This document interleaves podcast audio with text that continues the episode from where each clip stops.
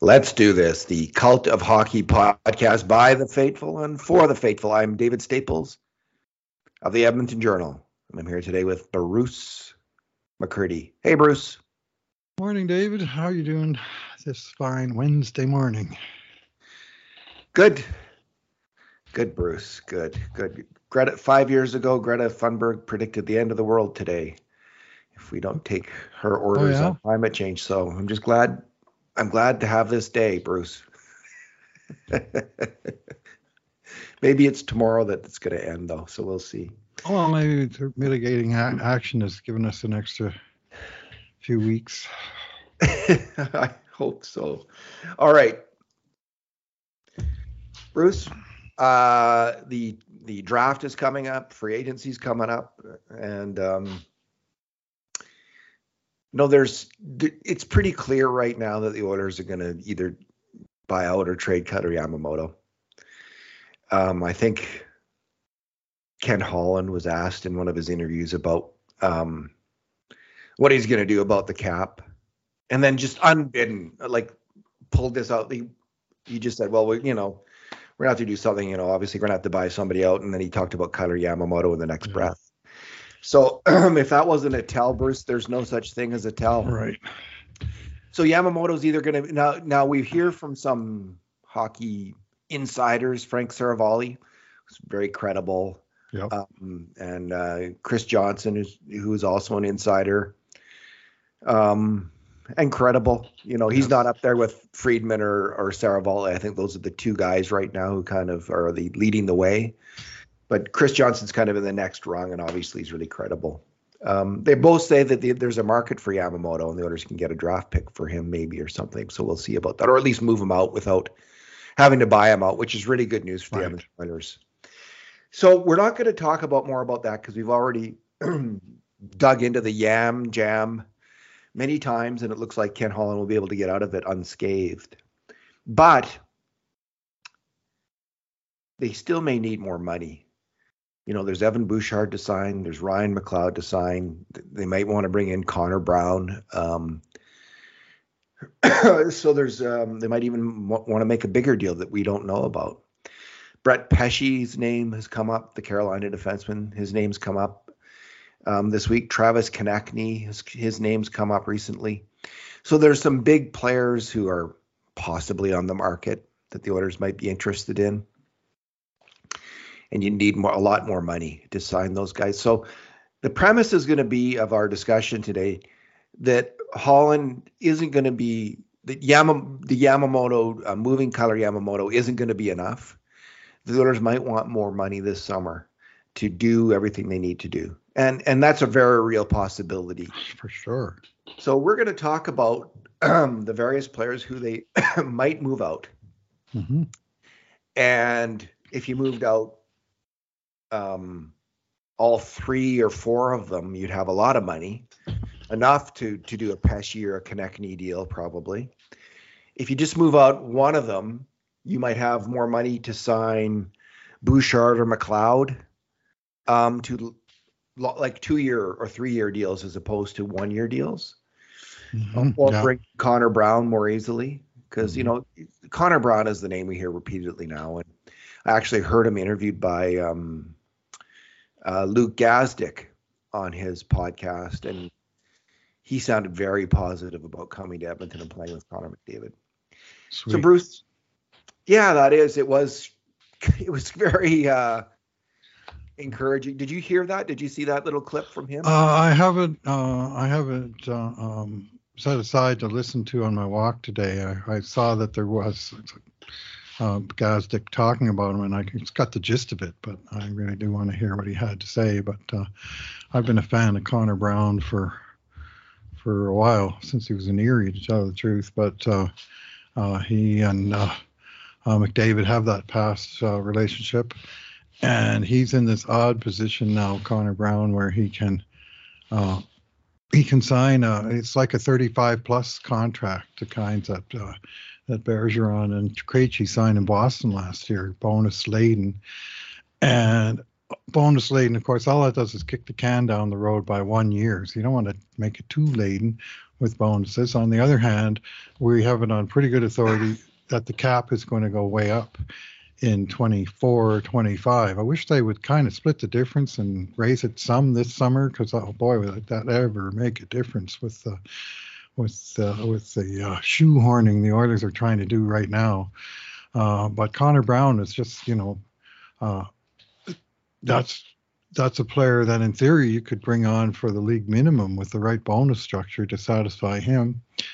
And frankly, he's not like he's not a big money player. I mean, he, he's he's sort of obviously on the recovery uh, road right now after that major injury, and he's had uh, he's had you know good seasons, but you'd like to think that you know the bonus money wouldn't have to be four or five million dollars or anything like that to bring him in, you know a couple couple mil maybe, and if you can you know direct that part of his contract to next year's hit when there's more money, then uh, that's probably the way to go in this this season. And the one thing we have to bear in mind is that whatever the cap goes up next year, Ken Holland can only spend it once. Right?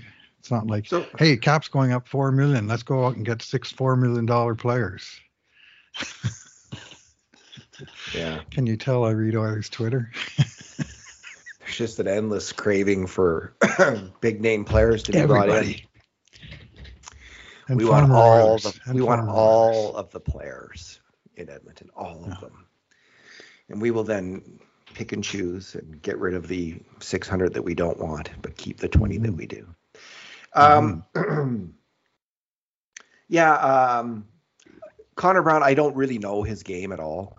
Mm-hmm. Um, he's a you know 30 to 40 point guy um, who um, has a good reputation. He um, is it ACL surgery that he had on his knee? I'm trying to remember what the heck it was. Here, let me just Google it because we don't have to guess. We have this wonderful thing, Bruce. Yeah, happened early in the season and it just wiped out his entire entire yeah. year. I had him on my keeper league team and he never got a point for me. So, Ooh. Yeah. Sorry about that. Well, that's the way it goes. I uh, have little to complain about with my team this year, but that was one thing that went wrong early. ACL surgery. I was correct. Good call. Um, so that's fairly major surgery. And he's not young. He's 29, I believe. So um, you're taking some risk in the player. I saw, I think, one assessment of how much he was going to make. It was like um, from the Daily Face Off. I think it was like three million a year for three years, if I'm remembering mm-hmm. that or something. So it wasn't cheap. Like th- mm-hmm. they thought there would be a market for this player, right? And um, maybe there maybe there's gonna be. I don't know. But um yeah i he he has a reputation as a good defensive player. Yes. i don't really have memory of his game or knowledge of his good game. penalty killer.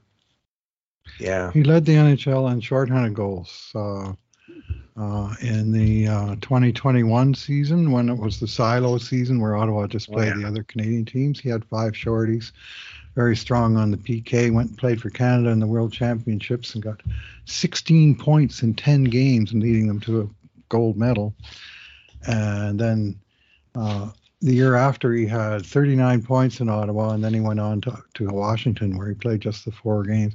That was a three-year contract at 3.6 million. Uh, but I would suggest at this point he's. Uh, I think the bonus laden one can only be a one-year deal. Are you uh, sure about that? I'm not 100% sure, but that was my understanding of it because you got to pay the that. bonuses the following season.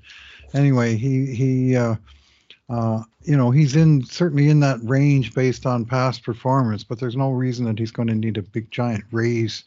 You know, he's not like Zach Hyman that you got to pay five million for a, what had been a two million dollar player. Uh, you just want to make sure he's healthy. Uh, sounds like he wants to be here, which is uh, wonderful uh, bit of news. And what else they say about 29 years old, right in kind of the Holland sweet spot of where he likes to sign free agents.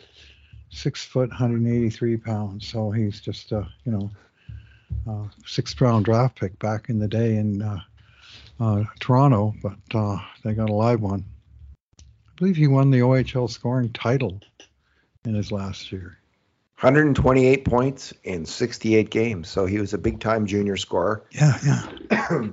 All right. Um, one, one. I do want to say one thing about Yamamoto, and um, I, w- when I looked a little more closely at him, I'm not that surprised that there's some teams that are might be willing to take him on just at his salary. Um, you know, we uh, we track players' contributions to grade A shots, including something called hard plays that lead to grade A shots. And these are like uh, tips in front of the net or jams at the net, um, battles won in the corners that directly lead to the puck going into the slot uh, for a grade A shot. Um, players who charge hard at the net and you know screen the goalie on shots. Yamamoto was probably the best Oiler at tipping pucks on net, Yes. and um, he actually screens the goalie a little bit now and then. He was second on the list for the highest rate of hard plays um, leading to grade A shots. Zach Hyman was by far and away the top Oiler. He's just got a real Yeah. knack for it. And you know who was surprisingly weak at it? Like some of, uh, it's not surprising that the skill players always don't they, rate low on this. Like McDavid and Draisaitl, Mhm. Especially don't rate too high usually because they're just using their skill to create grade A shots. They don't need to muck it up in front of the net or that would be a poor use of their talent. Just have them screening the goalie. You want them with the puck. Yeah. So this isn't a stat that necessarily identifies the top offensive talent. So it doesn't. But it Mhm. does identify the guys who do certain jobs that are really important in scoring goals. hmm And Hyman's at the top of that list. But Warren Foegele was really low Really? at that on this list. that list. startles me. Yeah, and it was really interesting, Bruce, and it made me think about him because he doesn't score a lot, Okay. and maybe this is why he just doesn't have. He's good charging the net with the puck, but that's really the limit. There's a certain limit to his offensive level, and it's because he's not very good at all those other things around the net, screening the goalie, tipping the puck, um, doing Yeah. that kind of thing. Maybe maybe his job is to go win the puck in the corner, but Yeah, still, that can be a hard player. So can driving it hard to the net, which he's done on occasion. But uh, he does do that. yeah, But it's not part of his game to be around the net, is what Yeah. I'm saying. that's, he a, that's an need to have interesting observation. Perhaps. Yeah, I thought Was so. that the same last year too? Uh, I believe so. Yeah. So this is two years running, and he's just not very. It's not his thing. Um, so, for instance, um, Hyman made 1.6 hard plays per game that led to a grade A shot. 1.6. Yamamoto was half that, 0.8, Oh, jeez. and Foegele was like a Gretzky scoring race. and Foegele was 0.3. Wow. Um, after Yamamoto, Kane was 0.7, was third, and Puljujärvi 0.5. Um, so the Oilers could use, I think, a little bit more of the that Hyman like attacker. I think around the net, someone who's just got a little bit more of a nose for the net. Someone who you know is just around the goalie a bit more, I think, to pair. And Yam, so that is Yamamoto. The thing is, he Yeah. could never finish. He could never get the puck up into the top uh, top shelf where Mama keeps the cookies. He just was not able to do that, Bruce. Well, even on net, I, I just don't know what happened to his, his shooting ability. But he was good at tipping the puck, but you try and pass it to him in the slot, and it would just go through his stick, or it would bounce. You know, he would fumble it, he would hold it a bit too long, miss the net, and like whiff his shots. Like it was like he had the yips. Like him and Puljujärvi, they both got the yips this year, and they, you know, they just couldn't finish what looked like, you know, finishable chances. And Puljujärvi's- it's the reason Right. Puljujärvi is is out of here, and it's the reason that Yamamoto is going to be out of here. You know, you got top six minutes, and you're getting chances set up by the big guys, and you blow too many of them, and they're going to start looking for other alternatives. Yes, a Puljujärvi's game went down the toilet and Oh, it sure year. did, yeah. He just was really ineffective and um, tough to see, but that's that's what happened. So, he was so um, good last year, and then he got COVID, and I'm not. He, a rumor had he got long COVID, and his everything, you know, like some of his sort of fundamental play stayed, but uh, his skill and creativity I just don't even understand it. It was just like it deserted him. okay. Um, one other little piece of business before we get into the buyout thing. Zack Kassian uh, was bought out. He was. And there is some people who think the Oilers should bring back Zack Kassian. It's being discussed. Mm-hmm. And I gotta say, Bruce, I just think that's crazy talk. He was Zack Kassian was such a marginal hockey player in his last year in Edmonton. Mm-hmm. And to think, oh, he had a terrible year in Arizona, uh, but he can rebound. Listen, he was terrible in his last year in Edmonton. He wasn't that physical. Mm-hmm. He did. He was, you know, he gets beat up so much in fights now. He's fighting. He can't. Mm-hmm. So he shouldn't be fighting. Maybe he will fight. He shouldn't be fighting. He doesn't win his fights. He's not much of a hitter, and he can't play. He can't play. I just think that's the last guy you like. He's done as a player. He was great for a little while in Edmonton but he's done. Yeah, well, seven people were saying, well, you can get him now at the league minimum. He's a good character guy, team, you know, all that stuff. But uh, I didn't see a long list of things that he was going to do for the team other than be a tough guy on the fourth line. And I, frankly, I'd rather have Klim Kostin as a tough guy on the fourth line who uh, can still play a little bit. And uh, I mean, uh, Kassian, uh, to be completely fair to him, I mean, he took an awful battering, especially in his last yeah. year in Edmonton. Prior to, a couple of it was fights where he got punched. I think uh, Zack MacEwen got him in the preseason. Uh, another was he took a slap shot in the head by doing exactly what we were just talking about, going to the net, trying to create a screen for the goalie. And every once in a while, that's a cost of doing business. But he took two or three like real headshots, and I worried that you know yeah. how was you know what was going to go on. So he did go to to Arizona. The Oilers unloaded him with a couple of draft picks, uh, but all of his contract, which was critically important, and he just played the one year in Arizona. And I kind of tracked him, David, and it didn't take much tracking. I mean, he played 51 games there, two goals, zero, zero assists. He played nine minutes a, game. Uh, he had uh, 25 shots on goal for the entire season and 32 hits, and he was minus 18 for Arizona. Now, granted, he's on a bad team that's going to bring some of those numbers down, but I just don't, I can't imagine he's going to play anywhere in the NHL.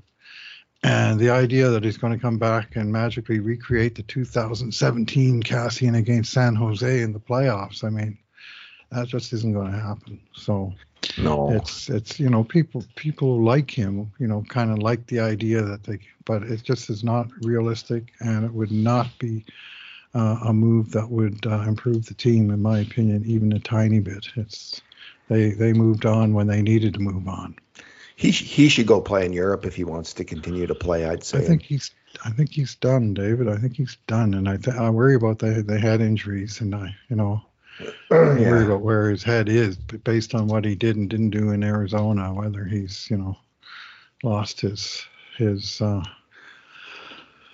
I don't want to say will will to win, but just you know he's he's so beat up that that uh, he kind of went through the motions a little bit. He was doing that here too, so yeah.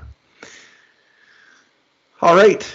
Um, Happy retirement, Zach. At least you're going to get paid he was a and he was for a couple years a pretty effective Edmonton Oilers hockey player. So and a hero of the 2017 playoffs for hmm. sure. He was great. He was fantastic. But that's that's like six years ago, which is um, in in hockey power forward terms. That's like power forward years. yeah, that's right. Power forward years are the same as dog years. they really are. Yeah. Okay, Bruce. Um, worry about Evander Kane, honestly, David. Anyway, let's move on.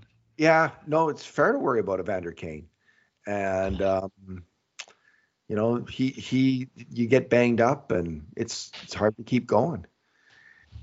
Uh, it's a, just a tough tough sport in that way. Okay, Bruce, the list of people that they might consider buying out if they need the extra money. Cody Ceci, Warren Foegele, Brett Kulak are at the top of the list um, to, to, be discussed. And you know, Mark Spector suggested the Oilers might trade Ryan McLeod to Philadelphia to to get Konecny. Oh, not going to happen. No, that's not going to happen. Was an interesting prediction, and he said it was called it a prediction, but I I predicted if the if the Flyers are going to get a trade for um, Konecny, you're going to have to give up a first pick and Ryan McLeod, not a second pick and Ryan McLeod. That might do it, but um, even then, it's a bit of a stretch. But so we, we could talk about Ryan McLeod in this context as well. Bruce, who would you, if you had to make, let's say you, you got to move another contract, you've made Mhm. the. Who are you moving out of that group of players and why? Yeah, I think it's almost um, you know just to keep their own players, David, because they don't have any expiring contracts coming off the books this year, right? Last year they had Koskinen, uh, they had Keith that retired, and so when it came time to pay a big bunch of raises to guys like Nurse and Kane and Puljujärvi and Yamamoto, for that matter, uh, they at least had a pool of expiring contracts where they could draw cap from.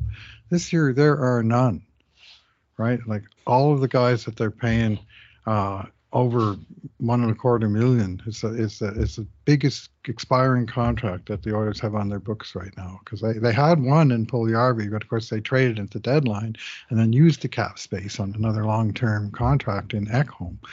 So all of the money is tied up in the older guys, and then they have these younger bubbling under guys who have raises due, and there was like zero dollars in in in uh, uh, in- extra cap at the end of last year, and the numbers just don't add up. Like you don't have any minuses, you just got pluses, you know, in terms of any significant amount. Or uh, so far they've had uh, signed two contracts that were expiring or expired that. Uh, uh, for players next year. They uh, signed Derek Ryan and saved 350,000 against the cap. That was some good work. Uh, but they signed Stu Skinner with an extra 1.85 million against the cap, and just those two transactions alone, the cap's gone up by 1.5 million with the same guys they had before. And there's just too too much. Uh, guy, I mean, Bouchard is obviously the big one, and McLeod uh, and even Kostin that are RFA that are due raises of some sort. And there's no pool to draw, and I'm not sure getting moving on to Kyle Yamamoto and bringing in a cheap replacement for him and saving, you know, two million or 2.3 million or whatever it works out to be. It's not going to pay for all of that. I think they are going to have to move a second guy, or they're really going to have to get creative in, a, in some kind of bigger trade. Okay, And so so- you're you're convinced I'm they actually are going to have to do that. They got to get rid of another. Yeah, okay, I think this so. I mean, unless you can somehow convince Evan, uh, Evan Bouchard to take a one-year uh, Ryan McLeod style extension for way less than the numbers that people are bandying Like, about. what, three million or something, or three and a half well, million? to get him one year at say two million, maybe that, that that's the sort of thing. But I just don't think it's going to happen. I mean, they got it with McLeod, but uh, Bouchard put up two 40-point seasons from the back end, and then he scored, uh, you know, 17 points in the playoffs, 15 power play points in the playoffs. Remember that. That uh, is going to, you know, really up his value. And, and Holland did the. I, I think it's level best, David. Like if he'd started Bouchard on the power play last season, he might have got 70 points. And as it was, he used Barrie right up to the trade deadline. And then he made his move for Ekholm and pr- promoted Bouchard. And Bouchard came from the depths of lousy stats to wind up with 40 points. And then again, that performance in the playoffs. And I mean, you and I have talked about this in podcasts in the past. You don't want to give those power play minutes to the guy whose contract is expiring and to the best that he could. Holland didn't. And still, Bouchard put up the numbers, and there's a recency bias that, you know, every time Oilers get a power play, Evan Bouchard gets a point. Well, we're going to have to pay that guy. And so it's a it's a real dilemma on whether they can get them for one or two years. There's no chance that they can do what some people want and go with the eight times whatever big big dollar figure. It's just not there. It's And- it's funny, Bruce. They talk about him getting like uh, on Oilers now. Bob Stauffer's been talking about getting f- like he could be a 50, 60 point defenseman. He could be an 80 point. He could be an 80, 90 point defenseman, uh, Bruce, easily.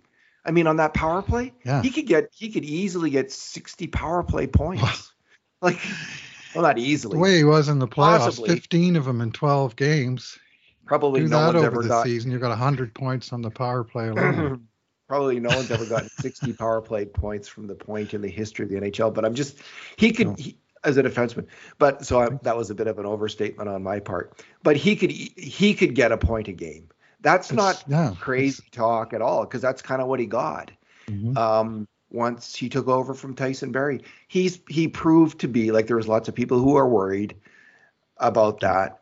And, yeah. and we, I don't think we were so worried. You have to go back and listen to the podcast. But I, I like, I thought he was ready, and mm-hmm. he was. He was better than Tyson yep. Barrie. Yep. And no. and and you know what? It, we we talked a lot about strategy, about when teams play this zone defense, which the Oilers are going to face just an endless stream now of zone defenses all all next year. They're just going to pack in the slot now because that's what worked against with Vegas. The one way you're going to beat it is Evan Bouchard hammering that puck from the point. You to beat the zone, you must mm-hmm. hammer the puck as hard as you can and accurately as you can into that pack of players. Not everybody can do that very well. And you know, Darnell Nurse could take a hundred shots, and he will not score on many of them, even though he's got a good shot now and then. But Bouchard, if he took a hundred shots like that, is going to score on five or ten of them.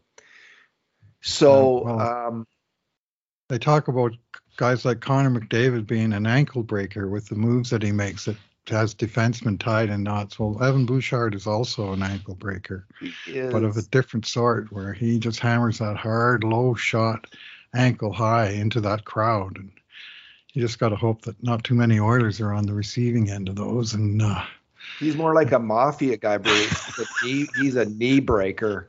He's a knuckle breaker. He's a ball buster. Um, anyway, back to back to your question of the four of the four guys. Yeah, I actually wrote a post and I ranked them. Yamamoto first to go, uh, Warren Foegele second to go, uh, Brett Kulak and Cody Ceci. I think they keep the defensemen and move the forwards. That's that's my take. What's yours? Right. I, mm-hmm. I, I, think I think you're right. I think mm-hmm. that's the okay. The Yam Jam is coming to an end and uh, they're going to solve that. Foegele is the obvious next pick because he's earning 2.75 million dollars a year next season. Just mm-hmm. one year left, right on the deal. Mm-hmm. He's a good player. He yes, played he very well. He's a good two-way player. He doesn't score much. And I think when they signed him to that deal, there was thoughts, well, maybe he's going to be someone you can move up into the top six, and he'll have some 20. success there. He's never really looked like that player with the Oilers. I don't. He just doesn't combine well enough with other players. He doesn't pass well enough or shoot well enough to um, to be that player. You know, that said, in the calendar year from January 1st on, he was he was really good for the Oilers. He was one of their best forwards in the playoffs. He was one of their best forwards in the second half of the year. He was really good. So when like when the season ended and we were thinking of people who might move on, he was not on my list at all. So, but I I so. agree with you, Bruce. Like if you need this money, you have Dylan Holloway, you have Raphael Lavoie, mm-hmm. you probably have Klim Kostin, you got easy. You know they will probably give as much and provide as much, if not more, mm-hmm. than Warren Foegele did last year at a fraction of the cost. Uh, for you know all three of those players, if you add them up, will be about yeah. About the same. A little bit yeah. more. We'll Kostin's going to be a little bit of ex, little bit. Right, he'll be more next year. But last year, if you took Kostin, McLeod, and Ryan, who were the three very regular line mates for Foegele, I think they made 2.8 million among them, and Foegele made 2.75. And I like Foegele. I think he's a good player. And the more I dug into him in this post, the more I thought, geez, that guy's had a good season. His, you know, his possession numbers, uh, first first on the team playing on the bottom six. Best, you know, Corsi, uh, Fenwick shots for, high danger chances for. He was second on the team, just behind McDavid, like a couple of tenths of a percentage point behind McDavid. And they never played together. And they were both on the ice for like 60% of the high danger chances on playing on separate lines. I mean, that's dynamite. But uh, unfortunately, his line didn't convert that many. And that said, in the bottom six role with nothing on the power play, 13 goals, 15 assists, and 60 odd games. That's pretty good production. Like he did get it is goals and points, uh, not a lot, but not none. You know, It's not like he's Colin Fraser down there in the bottom six, you know, getting five points all year long. Yeah. He was uh, getting the odd one, the odd big one. And I do like the player, but uh, he's uh, uh, it's just a it's a salary cap world. I, I think he might be able to get. I don't think he'll be able to get a second round pick for Foegele, Mhm. but a third round pick. He's a Mhm. good player. Like if if you're the Chicago Blackhawks and you're thinking we could use a physical player to to play with Connor Bedard, and I keep going back to Chicago because they're the obvious ones, but there's other teams in the same boat. Or if you're Arizona or Yeah, I got Arizona, David. Yeah. yeah, there's lots of teams that could use Warren Foegele. He's he is a good hockey player at a decent price, easy to move, and you should be able to get, like I say, a third round pick for him, maybe a second. I doubt a Mhm. second, but maybe a second. I mean, um, I doubt it. Um, so yeah, I agree with you, Bruce. The other two, Kulak and Ceci, I actually think Philip Broberg needs to happen to him what happened for Evan Bouchard. Yeah. Evan wasn't that long ago, Bruce. You may Yeah. remember this. I'm old enough to remember this. About three months ago, lots of people wanted to trade Evan Bouchard for Erik Karlsson, and it, and at that time it was like, oh yeah, um, he really hasn't worked out, and we will move, we will move him, and we'll get Erik Karlsson, and he'll get a point a game, and he'll, and and what has Evan Bouchard done? For 12. just everything that we wanted Erik Karlsson to do. And he's he is Erik Karlsson in terms of offensive production, and he's probably not that much worse on defense than Eric Carlson. And um, he just completely stepped up, and now it's like this idea that you would trade him or lose him, it just sends fear through the Oilers fear through Oilers fans. They Mhm. just can't. But it just shows how how pivotal pivotal it is for the GM to make space on his roster for players when they're ready so they can get Yeah. regular ice time and play. And Philip Broberg needs this. He needs mm-hmm. Holland says he's got to sort this. Well, if Ken Holland, the only the only reason I think it might not be Foegele and might be Kulak or Ceci is one way of sorting Philip Broberg is to move out Ceci or Kulak.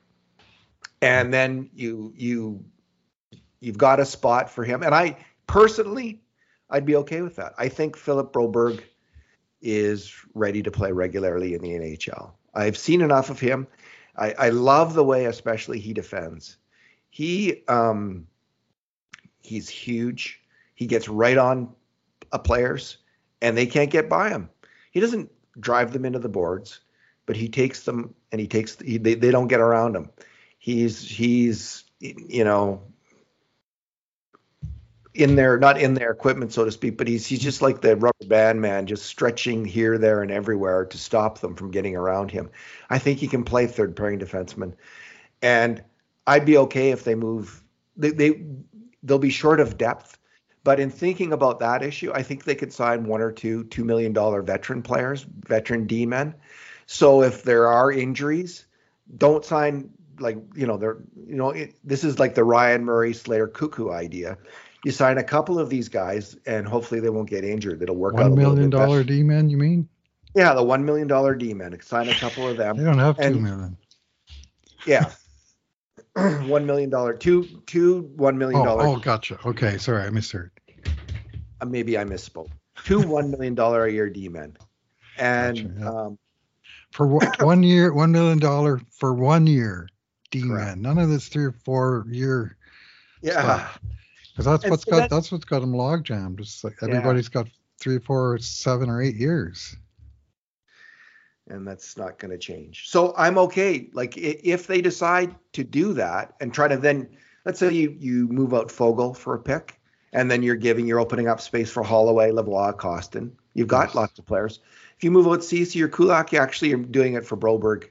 And I think actually, if you were, I'm not um, like a cap guy, a capologist, but in terms of realizing the potential of your team, I think that's the right move to make. I actually do think there's a really strong argument for that kind of move for the Oilers to make this year is to trust that Philip Broberg can get the job done based on what you've seen. Move out the more expensive player for the less expensive player. You certainly do not trade the less expensive player in Philip Broberg, which is on the minds of many people. Yeah. They want to they want to see Philip Broberg moved out. The, smart teams are thinking, yeah, we want, yeah, we'll give you our ex- more expensive veteran player who has a lower ceiling than Philip Broberg, and we will take him. Thank you very much, Edmonton Oilers. That's what they are hoping Edmonton does. I think that would be a classic mistake. And if Ken Holland makes it, I'm not going to be happy. Well, he can't afford to pay trade cheaper for more expensive. He just can't. I mean, Broberg's yeah. still on an entry level contract next year, eight hundred and sixty three thousand dollars. There's bonuses there that he's unlikely to make, and even if he does make them, they'll be next year's problem. Uh, but as a you know former first round draft choice making under a million dollars, I mean, it's his turn to step up, and I mean, he it's his platform, season two, of course. Um, but they have to get value out of that potentially value contract. I wrote about him and uh, Dylan Holloway as kind of peas in a pod in a certain sense of where they are in their development. Right, two first round draft choices. Both of them are entering the last year of their ELC. Uh, both of them have shown promise, but neither one of them really moved the needle last year. When you when you look at it, they were given uh, relatively small minutes uh, against relatively um, not strong opponents, and they got you know okay results, um, but neither of them uh, neither of them really moved the needle, and the Oilers badly need both guys to step it up in 23, 24. And to do that, you need to have a chance. Well, you can see clearly now that Dylan Holloway, there's a couple going to be a couple places when they move out forwards, and and uh, he'll get a shot up there. The defense is a little more cluttered because everybody's signed, and so how they do it is maybe move a D man out, like you say. But if it's Cody Ceci, well, that's a top four spot. Cody Ceci last year, he spent 37% of his minutes playing against the very top opponents and another 37% against mid level opponents. And he played not very much at all against the bottom tier guys.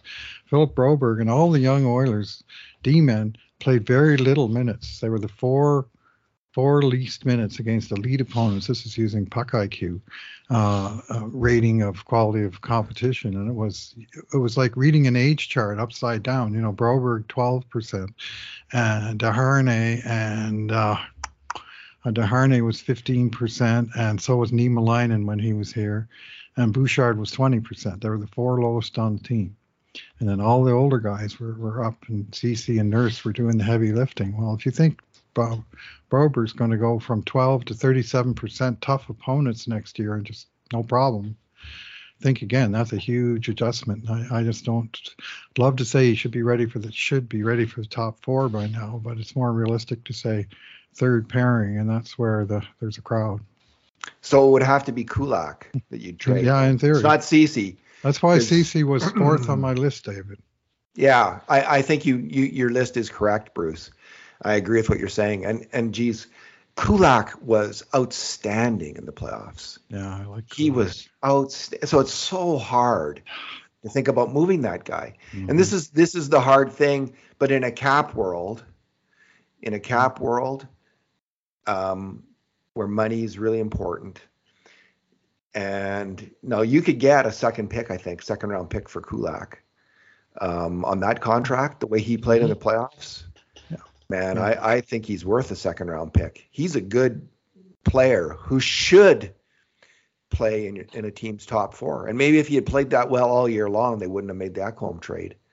Well, he uh, played top. He played top four early in the year before they got Ekholm. He was weak. He played a lot of second pairing stuff, and he was in. He was. I wouldn't say over his head, but he was in pretty deep.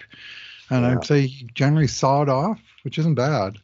Uh, but he was better once Ekholm came in and he was redistributed to third pairing where he's played his whole career. And he's, I think, a very strong third pairing D man, and I think probably worth the money as a you know anchor on the third pair that can step up for you know a time of during injury bug or whatever. Um, but he's a fifth defenseman with a four year contract, you know. I I think they should think of that. That's the next guy I would think about. Like I, it's very tempting to hold on to both Foegele and Kulak because they can both play. Yeah. But Yeah, it hurts. They're not cutting fat here. They're not cutting fat. They're, they're no, cutting they're the making really hard decisions. But you have to make these hard decisions, right? Like this is this is the modern NHL, and um, you drafted Philip Broberg, you developed him. Same with Raphael, Raphael Lavoie for a reason. So and Dylan Holloway, and when they're ready, you got to make you got to make room for them, um, just like they did for Evan Bouchard. Now the counter argument would be, well, to me would be like, well, David, you probably said the same thing about Jesse Puljujärvi and Kailer Yamamoto. Like, you got to give these people a chance, and you've got to make room for them. And and I and I did say those things, and those guys didn't work out. But what I would say is, that's how it's done. That's proper running of an NHL team. It's now there was problems with Puljujärvi and Yamamoto. They were rushed to the NHL. Um, at least Puljujärvi was. Now that didn't happen with Broberg or Bouchard, and it hasn't happened with Holloway. So it's a little different here. They're more ready when they're going to be getting their opportunity. Yeah. But um, so there was problems, you know. But in the end, it it it worked out. The Mhm. process worked with Puljujärvi. When Mm-hmm. the Oilers traded Jesse Puljujärvi, they knew he was not going to succeed in Edmonton. They Yeah. they Yeah, they, no, they they had certain established. Yeah. knowledge of that. They were able to move him without um, taking on a penalty in terms of his cap hit. Amazing. So they that is the process working. It's not that's not a failure of process. That's how it's supposed to work. And what you want to do with Philip Broberg is trust the process, which is give him the opportunity when he's ready for it. See how it works. And maybe he's going to step up into the top 4 or maybe he's going to fail. But you've got to give him that ice time and you got to give him that chance. And that's what I would do with him um, this coming season. He needs to have it. Now, he's probably going to get it just because of injury. And this is why you Yeah. they're probably thinking he didn't get it last year because there was no injury, which was very exceptional. So because there's going to be injuries, you might want to keep Kulak and Ceci, and you're just trusting there. But I think, given the shortage of dollars, the better play is probably the smart play. The um, is to again trade Kulak, put Broberg in the lineup, and sign two veteran NHL defensemen on one-year deals at one million dollars each. To be perfectly clear. Mhm. and that's how that's how you go for it this year with this team. And then you have that money. You're going to have the money because you need to have the oilers probably their big play bruce is at the trading deadline but you need to have empty cap space in your yeah. you need to being accruing building up that money so you can actually splurge at the deadline and you can't do that if you're right pressed up against the cap. Yeah, you need to get below the cap in order in order to do that. Yeah. Uh, anyways, David, here's here's my my hot new candidate for uh, a trading partner, Arizona Coyotes. Yeah. And I it was let slip by Frank Seravalli yesterday, and this really surprised me. But uh, he's a very good source. That he said that the Arizona um, leadership group, ownership, management, or whatever, is committed to making the team better yeah this year, which is a big surprise after about 25 years of being a crap group.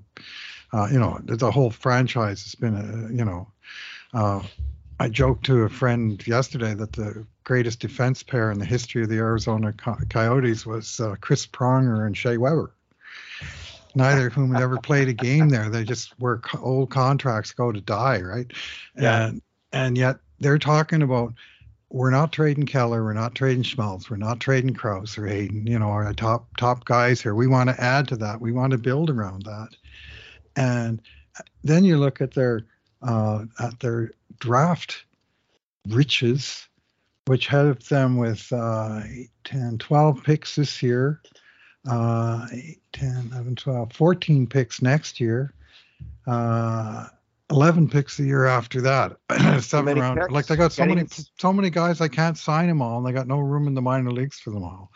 So they can they can take some of those picks and turn them into actual players. I mean, this year, for instance, they have Oilers' third round pick uh, in the from the uh, Zack Kassian um, deal.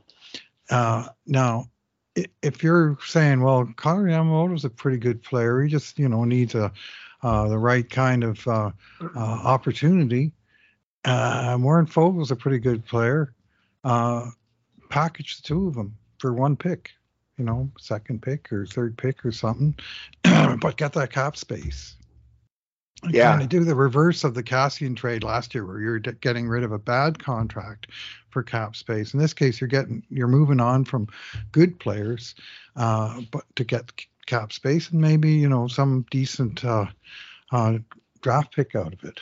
They got four third round picks this year. You know, one of those would look pretty good. And uh, Edmonton's got three picks total: a second, and, a sixth, and a seventh. So. Yeah and the way the Oilers cover themselves is again like you can move out these players, and so you, so you, then you okay, you're you're giving Holloway, Raphael Lavoie, and Philip Broberg a shot, oh. but you cover yourself by bringing in um, players in the Derek Ryan camp who oh, are who are who you can bury in the minors and not have a cap hit, right. but who if these other younger players fail. Um, you have guys who can slot in. Mattias Janmark might be in that same camp. So you you bring in one or two more forwards and one or two defensemen in that category who can step up and play. And the key is finding those guys. Like it can't like it, didn't work out with Ryan Murray last year. He wasn't he wasn't good enough. And he didn't work out. And I don't maybe maybe he was injured all year and maybe that's the reason why. But that's that's what enables you to think along these lines a little easier because mm-hmm. what would be the difference between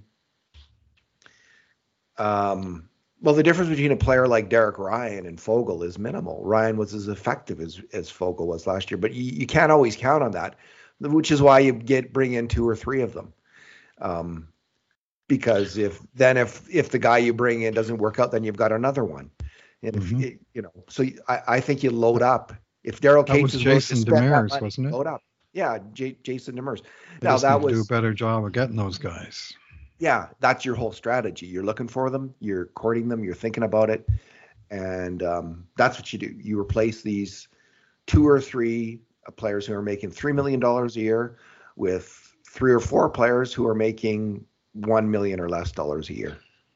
I was encouraged yesterday, by the way, to hear uh, uh, also on Bob Stauffer show, um, Brad Holland, who's um, the pro scouting czar, as they would say in the states for the uh, for the Oilers, uh, and he talked about uh, what goes on at the pro scouting meetings, but he also talked uh, extensively about some of the film work that they do and how they how they actually drill down on uh, players uh, with film work where they pick out particular games. He, he, says, you know, they might look for one goal game with lots of penalty minutes where they know, you know, there's going to be lots of situations and there's probably some bad blood and, you know, and they'll just focus on one player. How does he respond to this situation? And they, they go into the film knowing what actually happened in the game and knowing it was probably a high stress situation as opposed to, you know, 4 1 at Phoenix in January.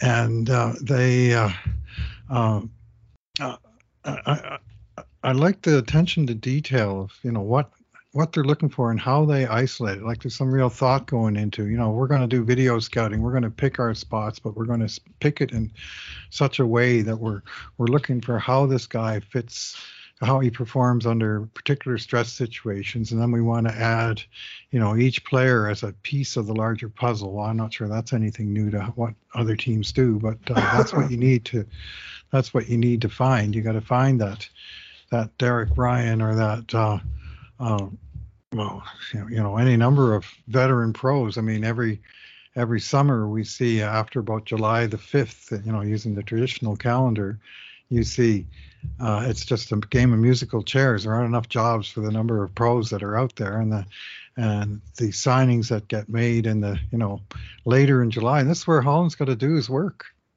because he's not going to go out and sign that guy for $40 million on July 1st. He just can't do it.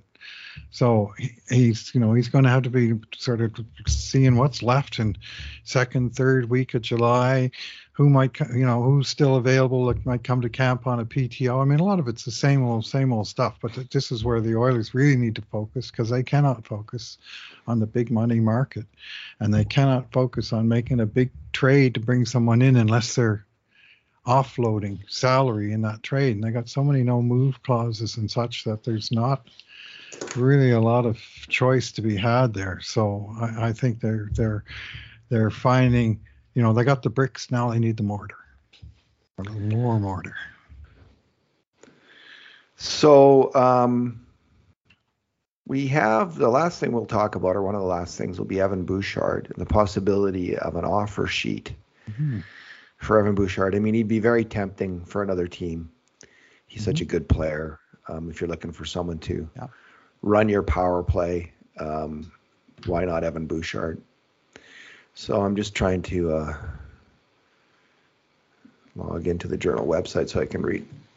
Kurt's Kurt Leavins, our colleague at the Cult of Hockey, wrote about this, and he, I thought he wrote something kind of interesting. Here's what Kurt said: "Quote." Like you, I have heard and seen the hand wringing over a possible offer sheet for Evan Bouchard, and I am here to tell you it will not happen. Bouchard knows he will be the number one power on the number one power play in Edmonton. Bouchard's agent, Jeff Jackson, knows his client's best opportunity is in Edmonton. There is deep respect for general manager Ken Holland among his general manager brethren. No one is blindsiding him unquote. Um, the one thing I would say is Jeff Jackson's also Connor McDavid's agent. And I'm not going to suggest there's a conflict of interest, but I wonder how Connor McDavid would feel if um, Evan Bouchard took an offer sheet and left town. Um, you know, you're losing your top power play guy Mm-hmm. I, I just think I, I essentially agree with what Kurt says. I think it would be very tempting, but I just think Bouchard, in his own self interest, will realize a couple things. That he will get paid in Edmonton. When the cap goes up, there will be some money that will open up, and he's going to get a lot of it. the second thing is for success in his career, if he can put up a couple 70, 80, 90 point seasons here in Edmonton, and really show what he's got, which is, you know, Tyson Barrie had a point, almost a point a game se- season, did he not, on that power play? And he didn't really get paid. But I think it's going to be different than with Bouchard because he's just at a different level of, of offensive ability than Barrie, as good as Tyson Barrie was. Bouchard's shot just puts him in a different league. And with the way the defenses are packing in, um, I just think Bouchard's shot, that kind of weapon, is kind of unusual in the NHL because it's just that much better than most other players, even the elite players. So um, Bouchard, there's a lot for him in Edmonton. Chance to win a Stanley Cup, chance to play on the best power play of all time, chance to score a point a game. Where if he goes to Montreal or Arizona or anywhere, he might go to like a, he might then just be a 50 point power play defenseman or you know tops mm-hmm. in in the 60s. He just he's just not going to be it's not going to be the same. And um, why would you give that up? In the short term, yes, it might cost him a couple million dollars for a year or two. But in the long term, he will get paid. He will get paid really well, and uh, he he will win a Stanley Cup in Edmonton. So I I see him staying. Yeah. Well, uh, I mean, they can kick the can down the road with a one-year deal, but it won't be dirt cheap. Uh, and the, you know, the option is go two or three, but you're going to need at least four million bucks to do that. Um, the latter, uh, you know, three-year deal might even be closer to five million, just based on what he did last year. But I'm just looking at it from a point of view of the other team that might be making an offer sheet, which there haven't been, you know, there've been two successful offer sheets in the current century yeah. Dustin Penner and Jesperi Kotkaniemi. And uh, one point that I've heard out there that actually do give some credence to is that uh, uh, uh, you know, GMs are they're very reluctant to get into this offer sheet business. And I mean, you remember how Brian Burke reacted to the yeah Dustin Penner situation. He wanted to have a barn fight with uh, with Kevin Lowe over it. And Ken Holland, you know, like him or hate him, like some people do, uh, he's been around a long time. He has a lot of respect around the league. Uh, he's a, you know straight dealer. He you know he makes trades that serve the interests of both teams. You know he finds sort of the natural buyer seller type trades, and some t- team directly attacking uh, and going after um, his his you know young defenseman. You know I think they'd be reluctant to do that. But the other thing that make him reluctant, and would make me a little reluctant, frankly, uh, on another team. You know, you look at uh, Bouchard's great playoffs, 17 points. Well, 15 of them are on the power play. Yeah. Uh, McDavid was involved in 10 of those 15 power play goals. Draisaitl and seven, I think, and, and he scored like five. And, and uh, the team getting was going to say, well, we don't have McDavid or Draisaitl, but we're going to get this guy to run our our power play. And you know how you know how much of it is him and how much of it is them and how much are you willing to risk making Yeah. an offer sheet which is going to cost you millions of dollars and and draft picks and i think that the you know the tendency and of course it only takes one team to break the mold but the tendency will be to say yeah you know he's out there and there's lots of guys out there and you know we have our own plans. We got our own guy that's coming up or we got a you know we've already got a guy that plays the point for us that we're committed to for two more years. You know there's going to be a lot of reasons not to do it. And i don't know that there's just going to be anyone that steps forward. It's just the offer sheet is just i mean in theory it's a weapon and a half. Uh, but in practice they've made the, the compensation tough enough that most teams don't do it. And early on in the process uh, you may remember there was a time when uh, uh, I try, try to remember which order it was. It was I think it was Philly and Vancouver, and there was a there was a offer sheet that went one way that Philly matched, and then they made a retaliatory offer sheet the other way for Ryan Kesler, I think it was, and forced Vancouver to match. And it was just like, not only are you not going to get our guy, we're going to force your you're you're going to make us pay a guy more. We're going to do the exact same thing to you, and it just kind of chilled the the market for that. So it's kind it's almost more of a footnote this offer sheet business, and it really is a uh, you know every other year you kind of get one that gets made, and then usually that one gets matched. So it's you know there's a, a lot more column inches wasted about uh, offer sheets and than is uh, justified by actually successful ones that uh, change the landscape. And if you're a GM, there are other defensemen. Like Brandon Yeah. Montour was picked up for not very much. I can't remember what exactly the deal was. Was he a free agent or something? anyway? He got 73 points in 80 games. Um, Yeah. There's other players who are just at the next rung, like, um, you know, uh, there's Tyson Barrie, 55 points this past season. Yeah. There's um, Shane Goss Gostisbehere. I mean, he's your typical offensive defenseman, you know, who brings that attack, but defensively he's a little suspect. And arguably, you could say the same about Evan Bouchard at this point. Yeah, Tony DeAngelo. Like the Oilers could, if if the Oilers needed to fill in, right, Mm-hmm. they could trade a low pick for, could trade a pick for Tony DeAngelo out of Philadelphia, or sh- get Shane Gostisbehere, and they those two guys, one of them could put up s- 60, 70, Yeah. Yeah. 75 points on the power play, like Tyson Barrie. You know, it's not. So Mhm. it's it's such a choice position, and you're right. Like as a GM, you'd be thinking, geez, we could sign. Let's say we go all in on Evan Bouchard and give him like a seven-year deal at eight million dollars or something like that. But we could end up with a defenseman who's weak defensively, um, who who doesn't really pan out defensively like we- like we were hoping, and only gets about 45, 50 points a year on the power play. You know, a guy who should cost four or five million, we're paying double that. Like it could be a disaster for the team that that went in on. So yeah, there's that as well, Bruce, which is really good. Other teams are aware of that. They are thinking Yeah. that as well. Yep, they're, reluctant. The other market they're really reluctant on is waivers. And I'm I'm constantly surprised by the caliber of player that clears waivers. But there's uh, there's always this human element to it, and part of it is the ego of the GM himself. I got you know I got my own team here. I'm going to see how they go, but also the GM. And I'm particularly thinking of the end of training camp when you see all these names on the waiver wire, you know, these good AHLers going down, and almost none of them get picked up. Nobody picked up Dean Kostin. Nobody picked up uh, Dennis uh, no, uh, Dennis Grebenkov, uh, Dmitry, Dmitry Samorukov. Samorukov. Nobody picked up a ton of guys, and part of it is just the human relations thing.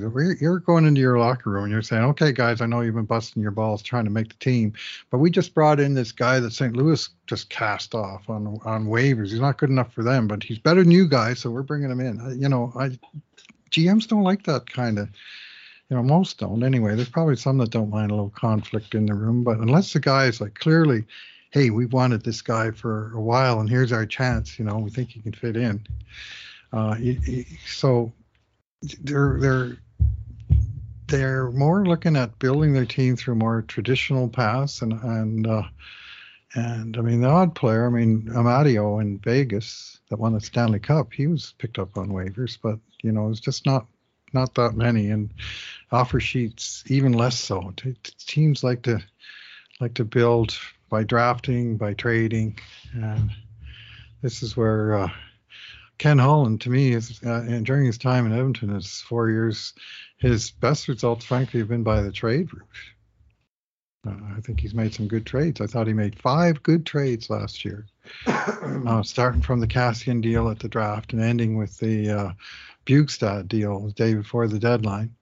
I thought he made five good de- trades that dealt with salary cap because it was a huge issue last year as well, but also improved his team.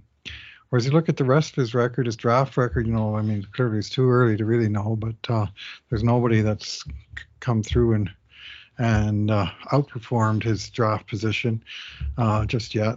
Uh, there's uh, um, if you look at his uh, free agent signings, there's good, there's bad, right? He got Zach Hyman, he got Jack Campbell, you know, so you, you got uh, some good and bad there. And his signing record is a little bit hit and miss, but his trade record. So if he has to, you know, bounce his team by making trades, maybe that's not the worst position to be in. But he's, um, uh, of course, there are those that think he can do no right, but uh, I would judge him at you know different levels for the different functions of the GM role, but his his trading record to me it's been okay. Yeah, we'll have to see about the draft thing. I mean, they did to give there was the one pick that worked out and that Reid Schaefer was turned into uh, Mattias Ekholm. Mm-hmm. And um, that's because in Schaefer had a pretty good year, yep. apparently enough of a good year that um, Nashville really coveted him, and they were able to trade him and this year's first pick for uh, Mattias Ekholm. So. Well, Nashville just traded to Tanner Jeannot for five draft picks. You remember, so they uh, they needed to replace him on the roster, and I think that's exactly the kind of player they got in Reid Schaefer, and maybe a better player. So sometimes it's just a matter of finding a team that just created a void and saying, we'll, well see here's a guy who can fill that. Yeah, we'll see with Reid Schaefer. I mean, you just never know. Like he was essentially a point a game player this year in the WHL, and and it's pretty. That's not super high level scoring. Um, it's not the kind of scoring that you typically see of a player who's going to play on the, in the top six in the NHL, right. for instance. Right. You know, you got to be a cut above that if you're going to make that move. But sometimes big and physical players um, uh, carve out their own life in the NHL. So we'll see what happens there. You never know. That's why they're that's why they're coveting him because they think he can be that kind of really super tough, aggressive player. Well, Bruce, have we covered the uh, field here? Any other thoughts or? Uh, yeah, I I think pretty much we have, David. It's it's uh, uh, the one to me, and they've seen it in my posts, those regular readers, and thanks for reading that. That is cap salary cap um, corner that you know you could argue Holland's painted himself into of not having any expiring contracts. It kind of dominates the landscape. They have to, you know, that that that has an impact as last year too, but I think maybe more so this summer, of of overhanging like the sword of Damocles. Everything that uh, that they do has to take that into account. And I think they'll be doing small deals. And if there's one big trade in there somewhere, it's got to be money going out for money coming back. And uh, that's not easily done either. It's, they got to make two trades to me, money going out, and then they can work with the rest of what they got and, and fill with uh, million dollar class free agents and just do a great job on that front. So, already. Well, um, it's going to be an interesting couple weeks. Bruce. Yeah, yeah, we got the draft, and then we got the free agency on Canada Day, and then we're and we're uh, off and running. And we're writing articles about prospects. for the rest of the summer. thanks for talking today, Bruce. Yeah, thanks for listening, everyone. And in the meantime, and in between times, this has been another edition of the Cult of Hockey podcast.